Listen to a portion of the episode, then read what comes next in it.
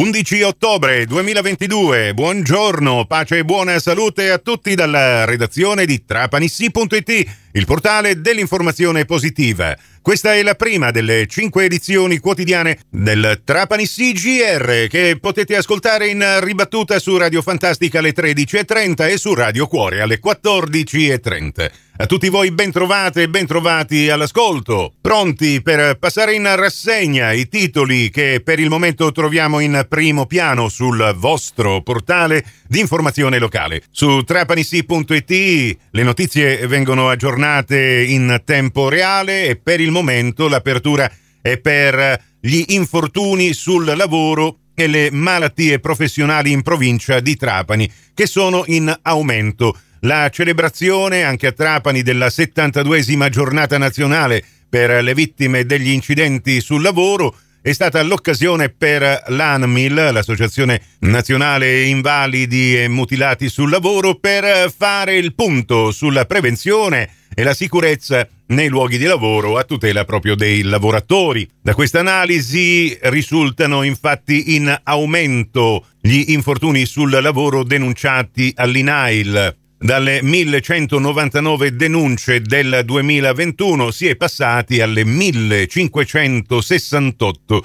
del 2022. L'aumento è pari al 30,8%. E sempre nel periodo da gennaio ad agosto in tutta la Sicilia le denunce sono state 23.605, mentre in tutta Italia hanno raggiunto quota 484.568. Dato anche rilevato quello sugli infortuni mortali sul lavoro denunciati in provincia di Trapani, sono stati 5 nel 2022, mentre nel 2021 fortunatamente ci eravamo fermati a 2. E cambiamo argomento con questa notizia di respiro regionale che riguarda gli enti locali. Infatti dal 20 ottobre è possibile presentare le domande per essere iscritti nell'elenco dei commissari straordinari. Le iscrizioni sono aperte ai dirigenti dell'amministrazione regionale o statale con professionalità amministrative e potranno essere presentate entro domenica 20 novembre. E visto che parliamo di domenica, molti ormai sapranno che questa domenica 16 ottobre è stato indetto a Palazzo Cavarretta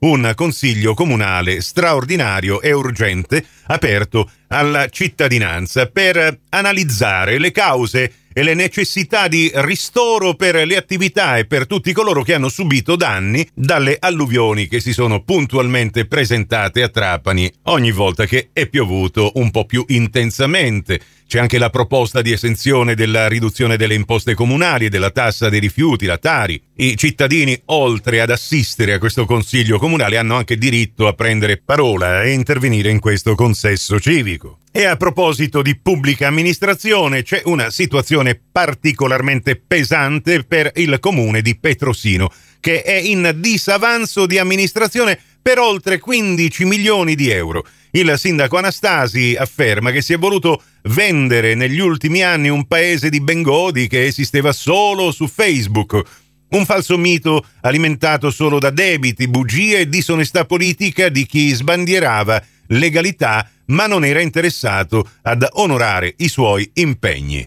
E sempre a Petrosino, il lato bello della medaglia, il comune ottiene un finanziamento regionale per eh, entrare nel progetto delle cosiddette comunità energetiche. Riceverà un contributo a fondo perduto di circa 13.000 euro. Una cosa analoga ve l'avevamo già raccontata per un altro comune del comprensorio trapanese molto attento a queste situazioni che hanno a che fare proprio con la crisi climatica e la crisi energetica, ovvero il comune di Alcamo. E voglio chiudere con uh, lo sport e con uh, il calcio. Vi ricordo che domani saremo nuovamente in uh, diretta su Radio Cuore dalle 14.30 in poi per raccontarvi la gara Locri-Trapani col commento di Nicola Rinaudo, una gara che eh, il Trapani dovrà giocare eh, proprio per recuperare la seconda giornata del campionato di Serie D, Girone I.